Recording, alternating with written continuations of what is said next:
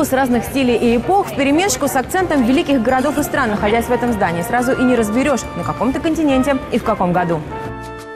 Уникальное место, где проходят главные мероприятия города, включая масштабные акции протеста. Обойти стороной это место Голливуд не мог. Сегодня стоп, где снято в мэрии Лос-Анджелеса.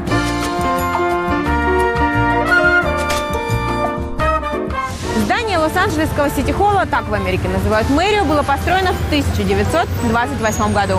Прототипом вот этой башни в стиле ар-деко считается Галикарнасский мавзолей, античное чудо света.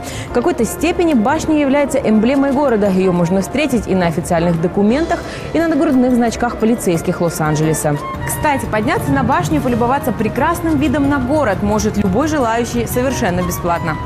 Уникальность мэрии, которая долгое время была самым высоким зданием в городе, заключается еще и в ее сейсмоустойчивости за счет особых подушек в основании. Строители говорят, что она может выдержать землетрясение силой 8,2. Монументальные ступени и величественные колонны в сочетании с впечатляющей ротондой не оставляют режиссерам никаких шансов пройти мимо. Тут снимали множество сериалов, включая такие популярные в России, как «Меня зовут Коломбо» и «Она написала убийство». Мэрия играла роль музеев, полицейских участков и офисов. Удивительно, но по сценарию здесь очень часто стреляют гангстеры.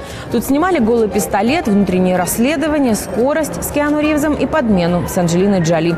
Работали над славными парнями, Чайна-тауном и секретами Лос-Анджелеса. А еще здесь проходили съемки «Плохой училки» и «Телохранителя». Перечислять фильмы, снятые в этом сити-холле, можно очень долго. Мэр Лос-Анджелеса часто шутит, мол, порой не могу подобраться к своему кабинету, ведь рекламу, клипы и фильмы тут снимают практически каждый день. Вот и сегодня нам повезло. За моей спиной идут съемки исторической картины, которую очень скоро вы увидите на своих экранах. Кстати, мэр города Эрик Гарсетти в кинопроизводстве принимает непосредственное участие.